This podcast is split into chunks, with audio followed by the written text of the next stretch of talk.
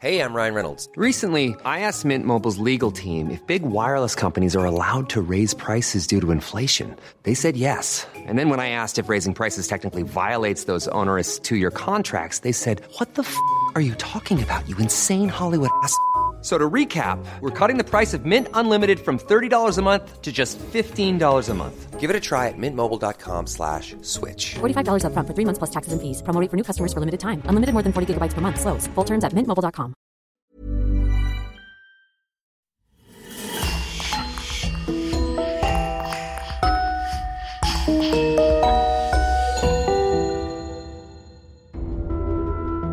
Bonjour et bienvenue à tous pour une nouvelle affaire criminelle. Nous avons une grande nouvelle aujourd'hui. Notre abonnement est désormais disponible sur Apple Podcast.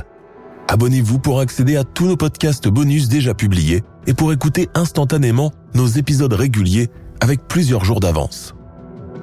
Un grand merci à Louise Prudhomme et Léo Brèche qui sponsorisent ce podcast. Nous remercions aussi Julie Archambault et Julien Groulard. Si vous voulez des podcasts inédits, rendez-vous maintenant sur lecoinducrime.com. Et on commence. Le 2 février 1998, Vincenzo Moza, éminent avocat, est retrouvé mort, assassiné d'une balle dans le dos dans le jardin de sa maison près de Rome. Dans cette affaire, pas de témoins, pas de preuves, seulement l'austère villa de Sabodia, toile de fond d'un crime inexpliqué et prévisible, comme disent les mauvaises langues. Mais alors que la police et les carabiniers peinent à trouver un début de piste, un suspect sort du lot, un certain Moro Chiostro, amant présumé de l'épouse du défunt. Eleonora Giorda, un individu au caractère dissimulé que tout semble accuser. Crime d'un amant jaloux, vengeance mafieuse de la banda della Magliana, guet-apens, qui en voulait à l'avocat anti-usure le plus connu de la capitale? La Villa des Mystères fait partie d'une série de 11 affaires criminelles surnommées les 11 cas de Latina. Je vous invite donc à un voyage dans cette Italie des années 80-90, sombre, morbide, à la fois urbaine et provinciale, vindicative, et où les apparences sont souvent trompeuses.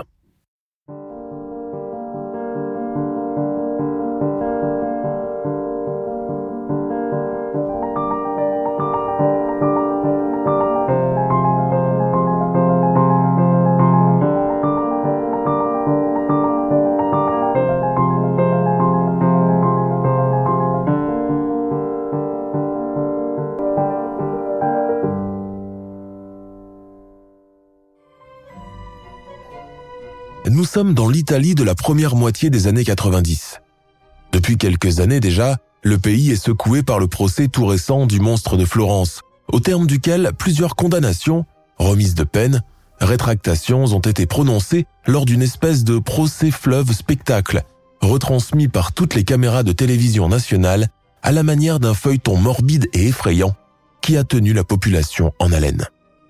Le vrai coupable, lui, n'a jamais été identifié. Plus jamais de ces scandales juridiques en Italie, déclare Il Corriere della Sera, la justice de la honte. Enchérit sa consoeur communiste dans les colonnes de Il Manifesto. Fatigué et humilié de traîner comme un boulet cette réputation de nation complice, l'Italie du début des années 90 est d'abord une Italie forte de ses magistrats triés sur le volet pour prononcer des sentences. Une Italie qui punit sévèrement, qui intente des procès spectaculaires retransmis intégralement à la télévision, qui n'a pas peur d'aller chercher le mal à la source, qui veut en finir une bonne fois pour toutes avec cette crasseuse histoire de mafia qui n'a que trop duré. C'est dans cet état d'esprit qu'a lieu à Rome le procès très controversé des membres restants de la Banda della Magliana. À l'origine, un groupuscule de copains d'enfance reconverti depuis dans le grand banditisme et le crime organisé. Dans les maisons bourgeoises, beaucoup regrettent que la peine de mort ait été abolie car beaucoup auraient voulu les voir au bout d'une corde. Petits voyous désargentés issus du quartier malfamé de la Magliana à Rome, les futurs membres de l'organisation mafieuse vont étendre petit à petit leur pouvoir jusqu'à arriver aux élites de la classe politique et s'allier aux organismes mafieux les plus redoutables et puissants du moment. raquettes, trafic d'armes, trafic de stupéfiants, proxénétisme, enlèvement contre rançon puis assassinat généralisé, plus rien ne peut les arrêter désormais, pourvu que cela rapporte. Mais rapidement grisé par l'argent sale et facile, chacun voudra s'émanciper, devenir son propre chef. Leur force résidait pourtant dans ce collectivisme et communautarisme. C'est le début de la fin de la Banda della Magliana. Aux prises avec des conflits internes, les amis soudés et inséparables du départ vont petit à petit voir leurs relations se détériorer au fur et à mesure de leur montée en puissance. De plus, l'addiction à la cocaïne de leur capot attitré, Il Libano le Libanais, surnommé ainsi à cause de son physique atypique, est suivie de son assassinat, suite à un règlement de compte qui s'est mal passé. Pourquoi je vous parle de la Banda della Magliana? Parce que elle est, ou plutôt elle sera, l'un des protagonistes clés de notre affaire d'aujourd'hui. Au début des années 90, la bande touche à sa fin. Ses membres complètement dispersés sont aux prises avec leurs addictions de parvenus et désormais incapables de faire tourner quoi que ce soit. Et pourtant, nous sommes loin de la métropole, de ses bandits et de sa vie nocturne. Voici Colle Piuccio, petite cité balnéaire de la province de Latina. Ici, hormis les locaux, les habitants sont des vacanciers, propriétaires de résidences secondaires, venus pour la plupart de Rome ou de Milan, à la recherche d'un havre de paix entre monts et mers. C'est ici que Vincenzo Mosa, célèbre bâtonnier romain, vient d'acquérir une villa un peu en retrait pour venir s'y reposer les week-ends. La maison en question, grande bâtisse ocre aux persiennes jaunes, est entourée de peupliers et de cyprès, une bulle protectrice loin du tumulte de la grande métropole. Pas de voisinage immédiat, juste le bruit lointain de la mer. Vincenzo est ravi de son acquisition. Il compte entreprendre des travaux pour changer l'aspect de quelques pièces. Dans le grand jardin, il projette d'organiser de somptueux dîners pour ses amis et compte installer une piscine. D'ailleurs, il vient à peine de parler avec la société qui doit s'occuper des installations. En cette fin d'après-midi de février 1998, l'avocat profite des dernières éclaircies pour sortir promener son chien. Ils descendent jusqu'au bord de mer. Le chien est un féroce, d'une grande vigueur, confiné pendant toute la semaine dans l'appartement de Rome. Il est content de cette liberté et cet espace infini où il peut courir et bouger à sa guise. Vincenzo s'assoit sur le sable, sourit de voir son compagnon à quatre pattes gambader et courir à pleine lancée après un morceau de bois qu'il vient de lui jeter. Mais il est déjà 17 heures. Il doit encore retourner à son bureau de Terracina, régler deux petites choses. Dans deux heures, il devra aller à Rome, aux embouteillages, à ses préoccupations. Vincenzo siffle son chien qui revient comme une flèche, il l'installe à l'arrière de sa Range Rover et démarre. Plus tard dans la nuit, à plusieurs kilomètres de là, dans un appartement cossu à Rome, il est une heure du matin passé. Une femme est assise, soucieuse, auprès du téléphone. Elle vient de raccrocher. Elle fait les 100 pas, fume cigarette sur cigarette. Elle semble inquiète, très préoccupée. Non, Enzo n'était pas avec moi, ne t'inquiète pas, il a dû sûrement passer à son bureau. Cette dame, c'est Eleonora Mosa, l'épouse de l'avocat. Elle est rentrée à Rome avec leur fille plus tôt que lui, il devait les rejoindre plus tard. Cela fait plus de six heures qu'il devrait déjà être rentré. Mais où est-il donc passé? Eleonora passe toute la soirée à tenter de joindre le téléphone de la villa, qui sonne dans le vide. Elle appelle par la suite son cabinet sans réponse, même chose sur le portable de son mari. À minuit, ne voyant toujours pas revenir Vincenzo, Eleonora contacte Graziella, leur employé de maison à la villa. Graziella, désolé de vous déranger à une heure si tardive. Pouvez-vous aller vérifier si mon mari est toujours sur place? Il n'est pas encore rentré à Rome et je m'inquiète un peu. À minuit et demi, la femme de ménage, accompagnée de son mari, prennent leur voiture et se rendent à la villa. Dans le complexe résidentiel, il fait nuit. Un grand silence règne partout.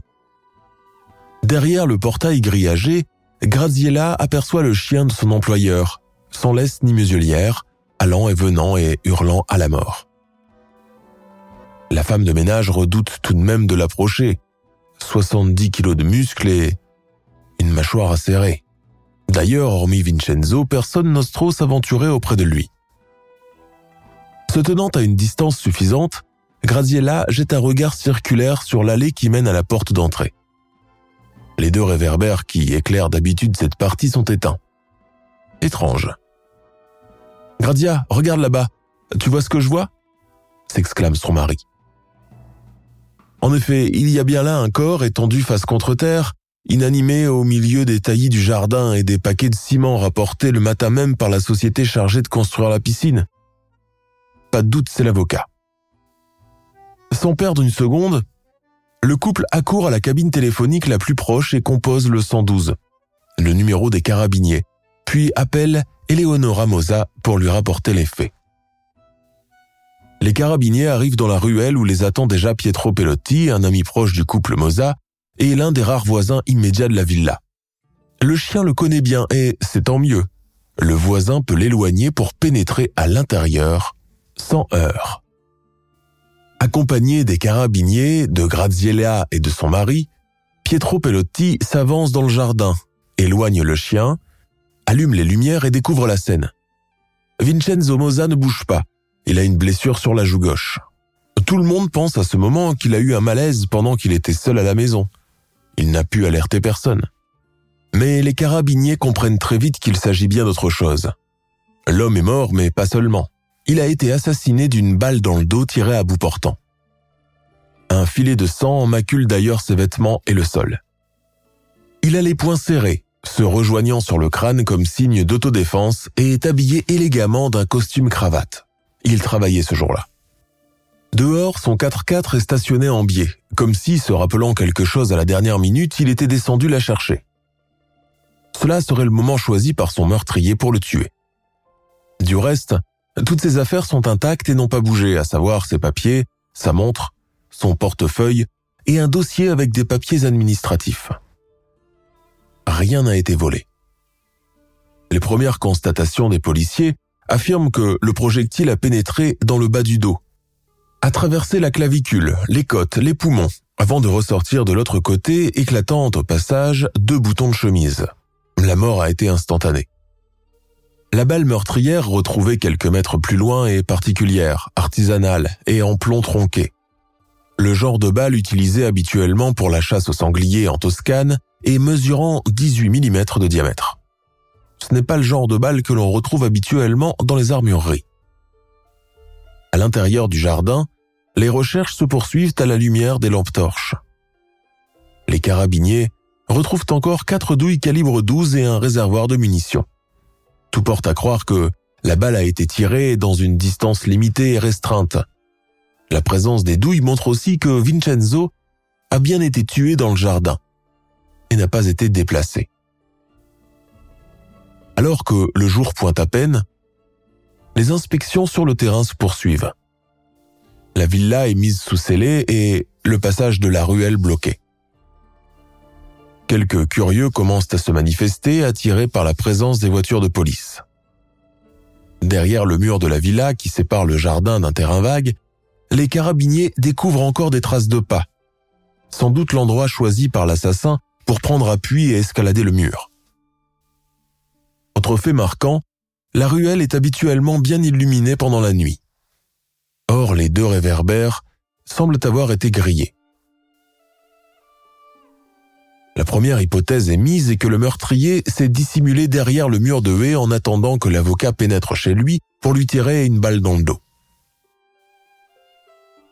Le lendemain, les investigations se poursuivent dans un climat chargé.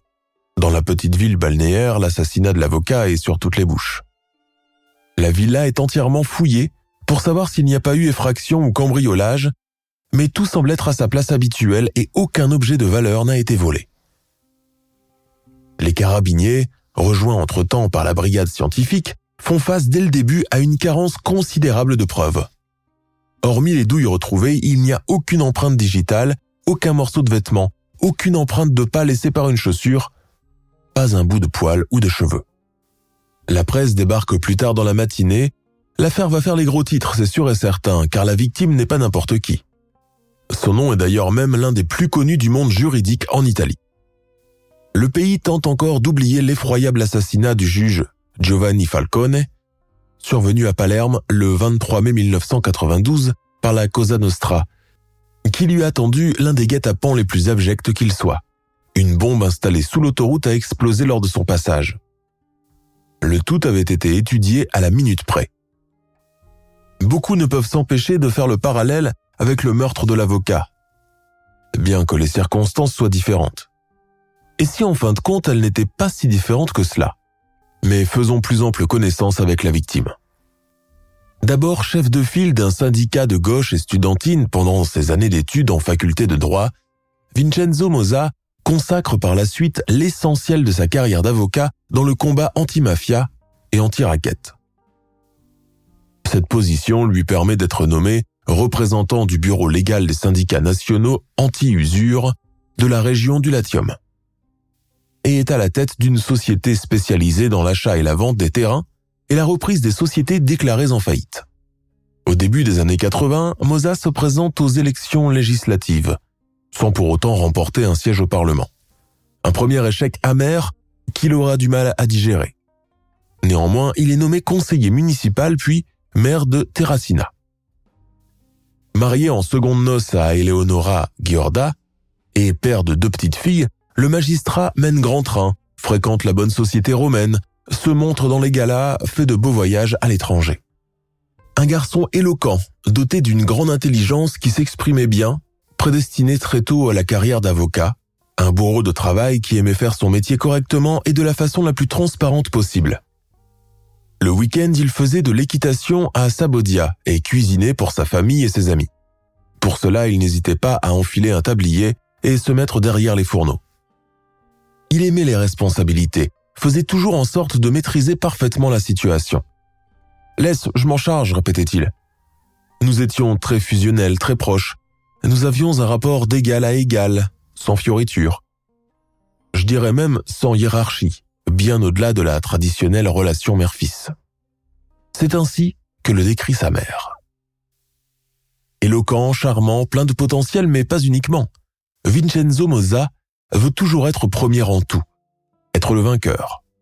Une tendance à l'exagération et à la vantardise qui ne lui attire pas que des amis, bien au contraire. Il a même beaucoup d'ennemis, surtout depuis qu'il s'est proclamé porte-parole et justicier pour le compte des victimes du clan de la Banda della Magliana.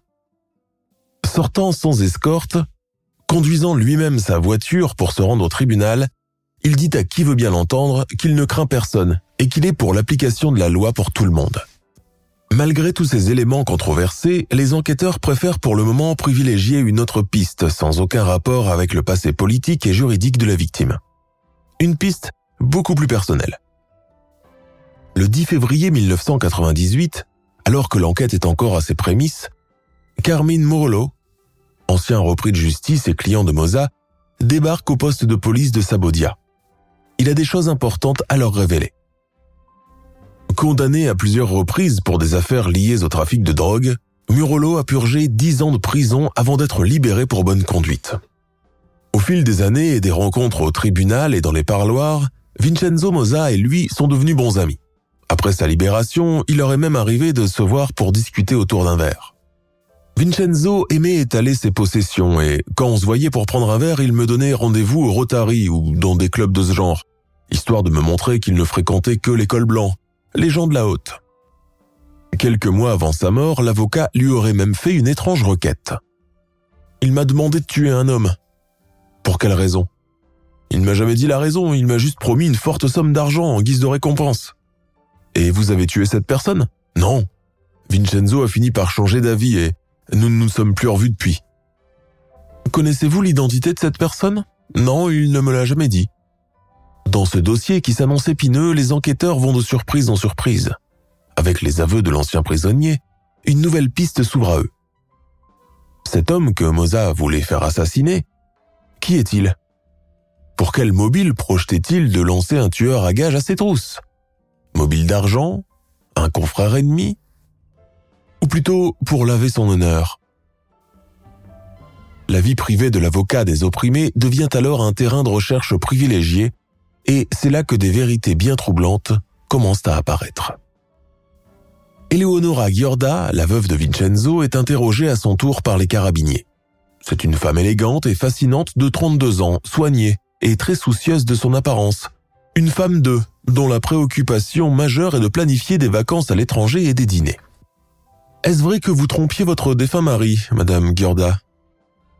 Eleonora nie tout en bloc, s'insurge, menace de porter plainte pour diffamation, joue la veuve éplorée avant de se rétracter et de passer aux aveux. Oui, j'ai trompé ce pauvre Enzo. Oui, je fréquentais un autre homme. J'étais amoureuse. C'était plus fort que moi. L'amant en question, un homme d'une cinquantaine d'années, résidant à Sabodia, n'est pas non plus un inconnu. C'était même une célébrité sportive locale, ancienne médaille d'or olympique de canoë reconvertie depuis en éleveur canin. Son nom Moro Chiostri. Un visage doux, d'extraordinaires yeux bleus, bien conservé pour son âge, divorcé, sans enfant, discret de tempérament, il est l'antithèse de Vincenzo. Loin des feux de la rampe, il vit simplement et conduit une vieille Fiat qu'il affectionne particulièrement. Ce nouveau personnage qui entre en scène rencontre Eleonora Giorda en juin 1997 dans un centre sportif où elle a l'habitude d'emmener ses filles pour nager et où lui travaille comme instructeur de natation. C'est le coup de foudre immédiat. Nous nous sommes rencontrés à plusieurs reprises, avons discuté pendant que les filles nageaient, le charme a opéré instantanément. Nous avons commencé à apprécier la compagnie de l'un et l'autre. Notre relation a rapidement évolué vers quelque chose de plus sérieux, de plus sexuel. Notre attirance était réciproque, raconte Eleonora. À Sabodia, petite ville provinciale, les affaires d'adultère, quand elles existent, ne s'ébruitent pas. C'est ainsi que pendant plusieurs semaines de suite, les deux amants vont se voir à la dérobée, utilisant les cours de natation des filles d'Eleonora comme prétexte pour légitimer leur rencontre. Puis les rendez-vous au centre sportif n'étant plus suffisants, Moreau et Ellie, comme ils la surnomment désormais, commencent à se donner rendez-vous dans des spas et des hôtels de la périphérie, craignant à chaque fois de se faire surprendre par une connaissance, un voisin, un collègue. Si cela venait à se savoir, la réputation de l'épouse de Vincenzo serait à jamais perdue. Son mariage et ses privilèges voleraient en morceaux. Pour se donner bonne conscience et éloigner les soupçons, elle décide de faire rencontrer les deux hommes. C'est ainsi que l'avocat fait la connaissance de Moro Chiostri par l'intermédiaire de sa femme sous couverture d'une éventuelle vente d'une portée de chiots Rottweiler. Vincenzo aime beaucoup les chiens, mais ne trouve pas ceux de l'ancien athlète à la hauteur de ses attentes. Moza était un passionné de combat de chiens. Il aimait les cabots féroces comme les pitbulls, les dobermans, de ceux qui mettent leur adversaire en pièces. Cela vient peut-être de son caractère exacerbé, mais en tout cas, la vue de mes labradors ne l'a pas convaincu, raconte Kiostri. Le plan d'Eleonora tombe à l'eau. Les deux hommes ne s'apprécient pas. Leur caractère, leurs préoccupations, les univers dans lesquels ils évoluent sont opposés. Vincenzo se montre même dédaigneux envers Chiostri. Derrière son dos, les deux amants jubilent. Lui ne soupçonne rien, du moins, pas encore. Les mois suivants, la relation entre la belle romaine et Moro Chiostri se poursuit, essentiellement axée sur de l'attraction sexuelle, car il est important de le noter. Moro n'est pas amoureux d'elle, pas plus qu'elle ne l'est de lui. Seul le sexe les relie et fait perdurer leur idylle. Eleonora a été claire sur le sujet. Elle ne compte pas divorcer de son mari ni quitter sa cage dorée. C'est ainsi, et il devra s'y faire s'il veut continuer à la fréquenter. Vincenzo, de son côté, note que quelque chose a changé chez son épouse mais n'arrive pas à faire le lien avec Chiostri. Les absences sa répétition de sa femme à des heures insolites, son maquillage prononcé, ses tenues trop sexy pour aller chercher les filles à l'école, de chez le dentiste ou du cours de natation, finissent tout de même par lui mettre la puce à l'oreille. Ignorant tout d'abord ce brusque changement d'attitude, Moza commence petit à petit à être envahi par le doute qui s'introduit dans son esprit. Il en perd même le sommeil, et cela le rend irritable pendant la journée. Et si en fin de compte elle voyait quelqu'un d'autre? Lui, le prestigieux bâtonnier, lui qui déteste l'échec sous toutes ses formes, lui qui a l'habitude de remporter tous ses procès, devenir un mari bafoué, un minable cocu, dont la femme couche à droite et à gauche, passant d'un appartement miteux à un hôtel étoilé et l'accueillant le soir comme si de rien n'était. Lors d'un dîner dans un prestigieux restaurant, l'avocat, habitué à cuisiner ses clients dans le cadre de son travail, réussit à faire avouer sa femme, qui finit par tout lui dire entre deux sanglots. Un moment de faiblesse. Elle n'est ni la première ni la dernière, et d'ailleurs, lui, est-il irréprochable? Je ne t'ai jamais imposé de maîtresse. Je t'ai épousé après le divorce d'avec ma première femme. Il a un peu élevé la voix.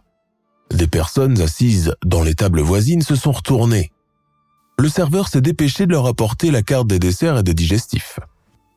Décidément, ce genre de lieu n'est pas fait pour les scandales. Vincenzo tempère sa colère et la laisse éclater une fois les portes de leur appartement closes.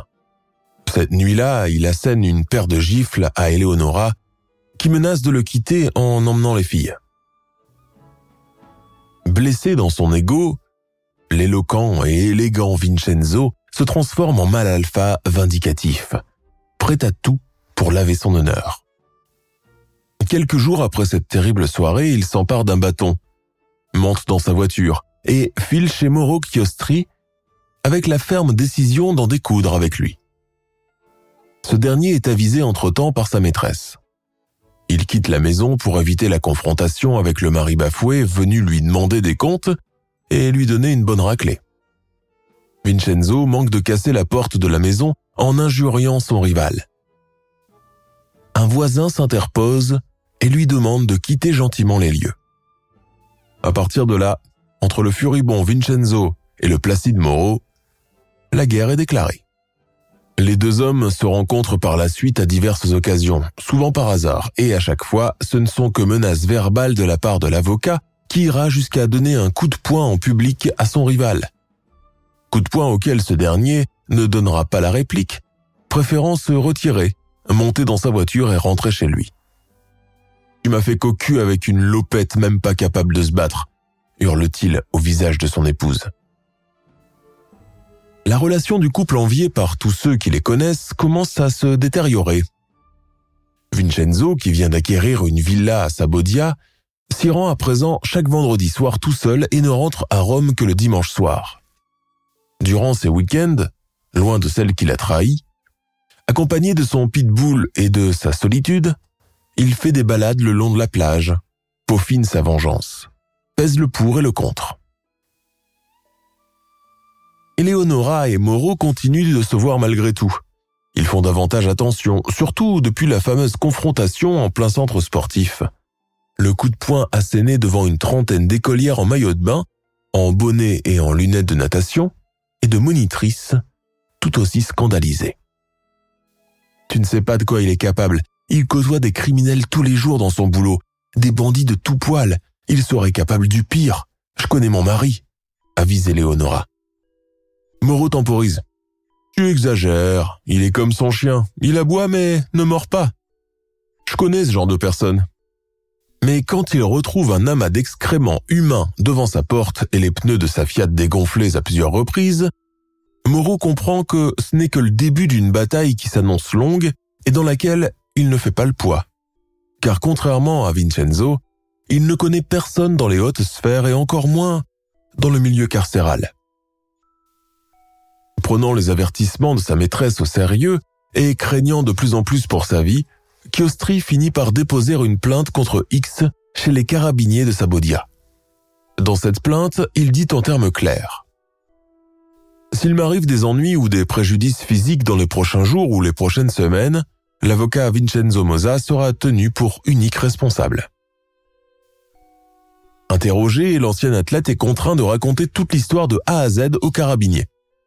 Sa rencontre avec Ellie, le début de leur relation, leur rencontre fortuite dans des hôtels, le mari qui découvre le poteau rose, ses menaces, le coup de poing à la piscine, etc. Moreau s'épanche, comme cette fois où il a fait exprès 200 km en voiture, rien que pour souhaiter la bonne année à sa maîtresse devant la porte d'un hôtel, l'embrasser avant de filer. Il l'aurait supplié plus d'une fois d'abandonner son mari pour venir s'installer avec lui, requête qu'Eleonora contente de sa vie de privilégiée, n'était pas près d'honorer. Une semaine avant l'assassinat de l'avocat, Moreau est envahi par la jalousie quand Ellie lui avoue qu'elle et son mari projettent de se faire un week-end à Paris avec un autre couple d'amis. Un voyage qui n'est pas du goût de Moreau qu'il considère comme un début de réconciliation afin de recoller les morceaux. Choisir Paris aussi, la ville des amoureux par excellence. Pourquoi pas Madrid, Londres ou Berlin, tant qu'on y est. Je répète, je n'étais pas amoureux d'elle, mais le fait qu'elle m'ait révélé comme ça cette histoire de réconciliation, après tout ce qu'on a vécu ensemble, a eu l'effet d'un coup de poignard dans le dos. Voilà, nous avons un trio amoureux, une relation conjugale qui bat de l'aile, une autre clandestine, passionnelle et charnelle, et puis une hypothétique réconciliation couronnée par un voyage symbolique à Paris. Les enquêteurs sont convaincus que la clé du crime réside ici entre ces trois éléments. Le mari bafoué et menaçant, la femme volage et l'amant est conduite en dernier recours. Les enquêteurs refont le parcours de la journée du 2 février 1998 des trois protagonistes. Tôt dans la matinée, Vincenzo quitte la villa de Sabodia pour se rendre à son cabinet de Rome. Son épouse est rejointe par son amant vers 8 heures du matin. Et ensemble, ils ont un rapport sexuel. Moreau quitte sa maîtresse vers 10 heures. À 11 heures, elle emmène ses filles pour un rendez-vous chez le dentiste. En route, elle est encore rejointe par Moreau et reste à bavarder avec lui depuis sa voiture. À midi, Vincenzo rentre à la villa pour le déjeuner. L'employé de maison, Graziella, arrive à 15 heures pour faire le ménage. À 16 heures, Eleonora et ses filles repartent à Rome, laissant derrière le chien de la famille que son mari doit passer par la suite récupérer sur place avant de rentrer. Selon les relevés téléphoniques, Moreau et Eleonora se sont parlé au téléphone entre 19h et 20h40. Puis, plus rien jusqu'à 1h40 du matin, l'heure où Eleonora appelle encore une fois son amant pour lui annoncer que son mari a été retrouvé inanimé dans le jardin de leur villa. L'autopsie démontre que la victime de 42 ans a été tuée aux alentours de 19h30. Pour la police, c'est un laps de temps suffisant pour Moro Chiostri pour sortir, commettre son crime et rentrer chez lui. En tant que rival de la victime, et déjà en litige avec elle, il est considéré comme principal suspect et l'épouse complice. Selon les enquêteurs, Moreau aurait escaladé le mur mitoyen, cassé les deux réverbères avant de se cacher dans les haies en attendant l'arrivée de Vincenzo pour lui tirer dessus à bout portant. Quand il rappelle sa maîtresse le lendemain des faits pour prendre de ses nouvelles, elle lui annonce qu'elle est au poste de police. Surtout, tu leur dis tout à propos de nous. Tu ne leur caches rien, c'est important qu'ils sachent tous les détails.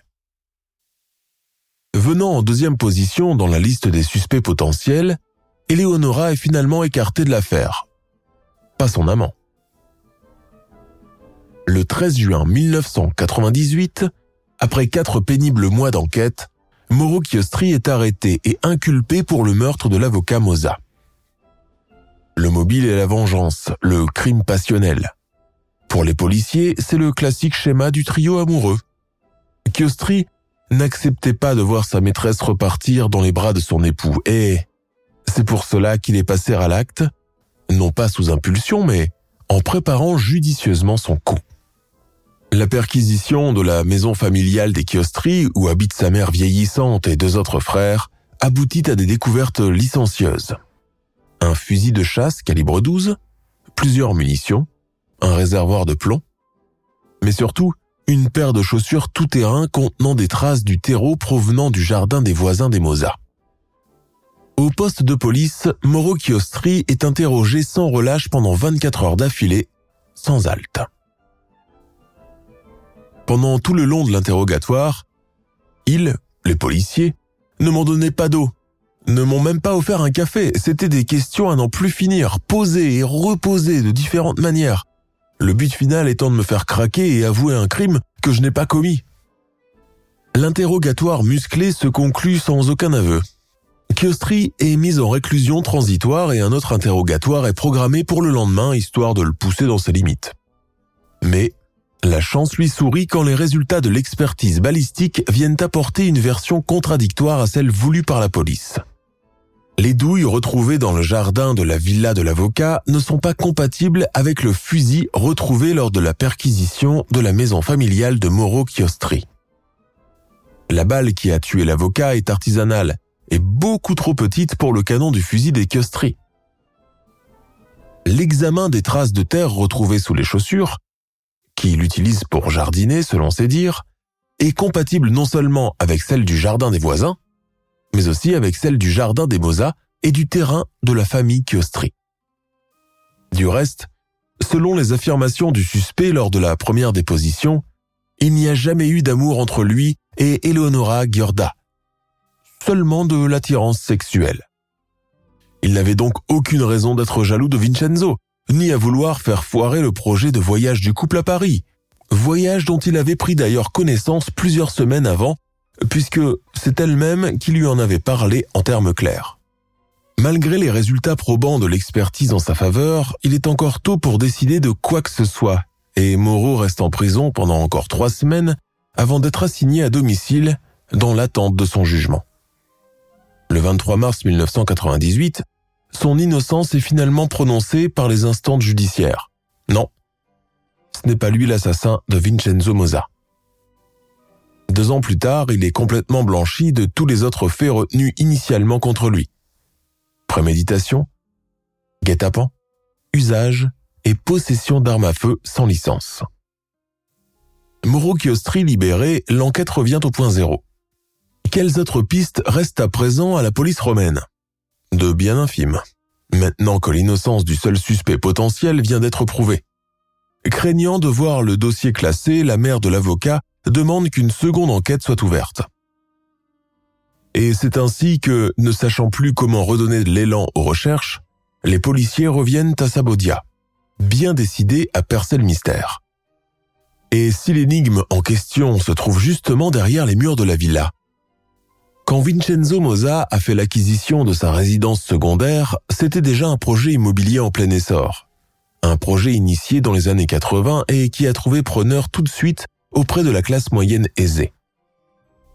Située à Colepuccio, en bordure de mer, entourée de bois de cyprès et de sentiers vallonnés, la résidence immobilière est protégée par une porte principale, pas encore équipée d'installations de vidéosurveillance car, à l'époque, cela coûte encore énormément cher. Et puis, l'endroit est tellement tranquille, loin du banditisme urbain et des problèmes qui vont avec, au point que les habitants ne pensent même pas à fermer les portes de leur maison pendant la nuit. Chaque ruelle porte le nom d'un signe astrologique. Balance, Capricorne, Bélier, Taureau, Gémeaux. Celle des Mosas se situe dans la Via Scorpione, dans l'aile Est. Un peu en biais et en retrait, juste derrière, il n'y a plus que les bois et plus loin, la nationale. Pendant la saison hivernale, les villas sont vidées de leurs propriétaires et tout le monde regagne ses pénates à Rome, Milan, Turin et Trieste en attendant le retour du printemps. Dès qu'il fait nuit, il est tout de même difficile de s'orienter quand on ne connaît pas bien l'endroit et certains policiers qui réalisent l'aller-retour à pied puis en voiture pour examiner la portée de la distance se retrouvent plus d'une fois perdus. Une nouvelle conclusion apparaît à ce moment-là. L'assassin de Vincenzo Moza connaît très bien l'endroit. Il était familier de ses bosquets et de ses sentiers. Il a fait plusieurs allées et venues à mesurer la hauteur des murs, à remarquer l'absence des caméras de surveillance. Les policiers se souviennent de Carmine Murolo, l'ancien prisonnier et ex-client de la victime, interrogé au tout début des investigations. Réinterrogé pour les besoins de la nouvelle enquête, Murolo sort de son silence mitigé et brosse un portrait peu reluisant d'un Vincenzo Moza habitué des pots de vin et des sales affaires. Un Moza qui aurait même fréquenté pendant un moment quelques fortes têtes de la Banda della Magliana, le redoutable clan romain connu pour sa violence et responsable de plusieurs affaires criminelles qui ont embrasé Rome entre les années 70 fin 80. Mais Vincenzo n'était-il pas justement leur plus redoutable adversaire? Puisqu'il s'est porté garant pour défendre les victimes de leurs méfaits. Après les frasques de sa vie privée mouvementée, les enquêteurs se replongent dans la vie professionnelle de l'avocat, pas plus sereine non plus. Ils apprennent par exemple que quelques mois avant le crime, il a reçu des menaces sous forme de lettres anonymes et des colis lui reprochant d'avoir retourné sa veste depuis qu'il a été élu maire de Terratina. Cette activité publique l'a contraint à changer de position, déclarant l'inquisition contre les activités de raquettes menées massivement par les organisations mafieuses locales. Ses anciens amis et protecteurs ont eu du mal à digérer cet acte jugé lâche et de la plus haute trahison. Cinq ans plus tôt, avant l'affaire de l'avocat Moza, une de ses connaissances, l'évêque Don Cesare Bochin, a fait les frais d'un autre clan criminel dans la province de Latina.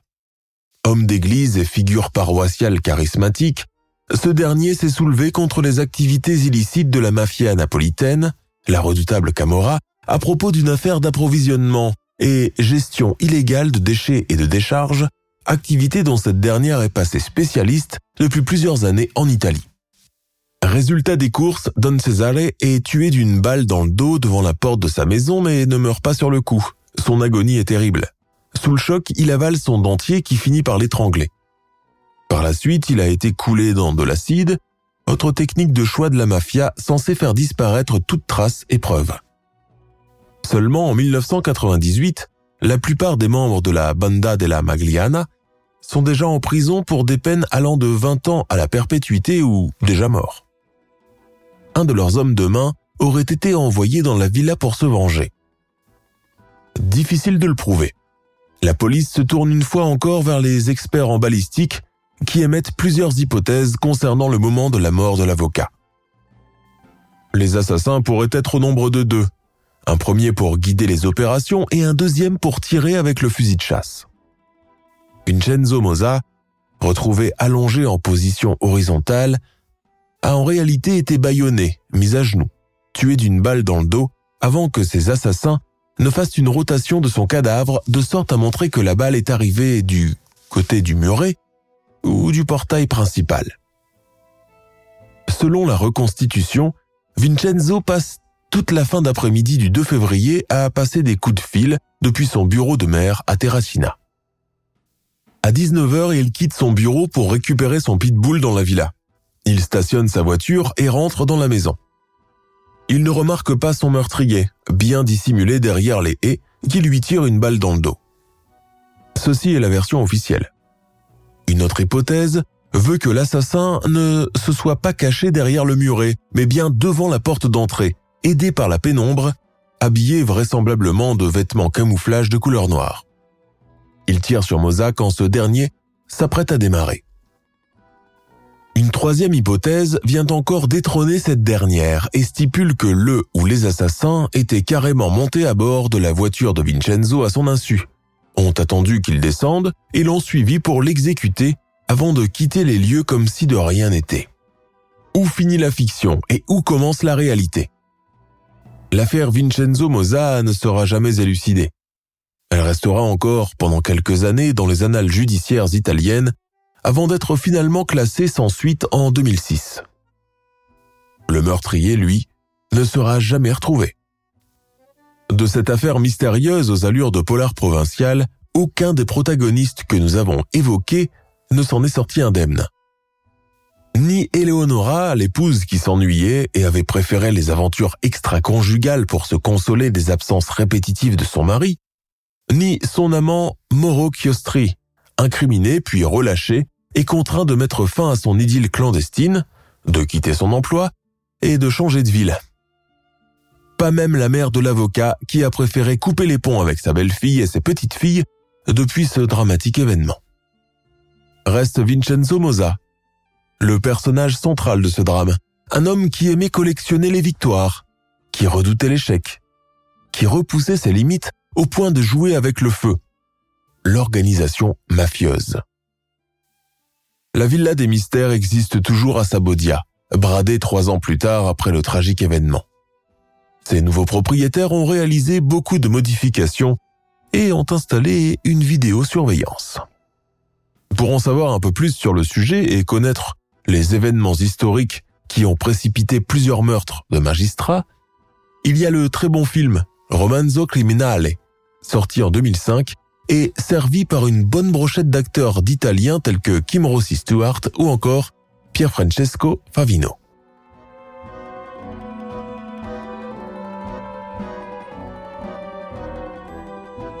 Nous sommes à la fin de notre émission du jour. N'hésitez pas à écouter les autres émissions du podcast et à prendre 5 secondes pour nous laisser un 5 étoiles sur iTunes. C'est vraiment très important pour nous. Vous pouvez aussi vous abonner pour ne pas rater les prochains épisodes et nous suivre sur Facebook pour nous en proposer de nouveaux. Merci et à bientôt.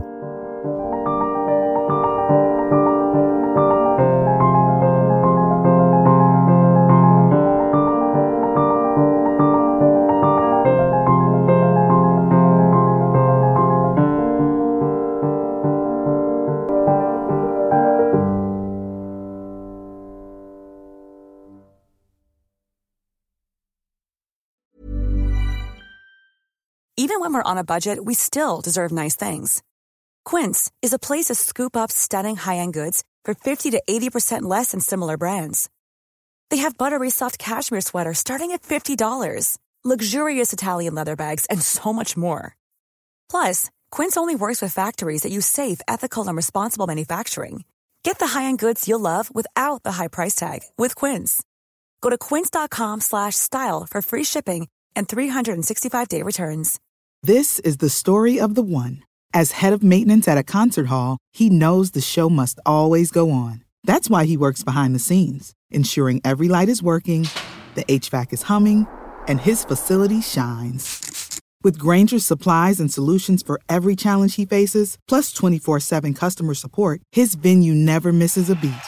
Call quickgranger.com or just stop by. Granger, for the ones who get it done.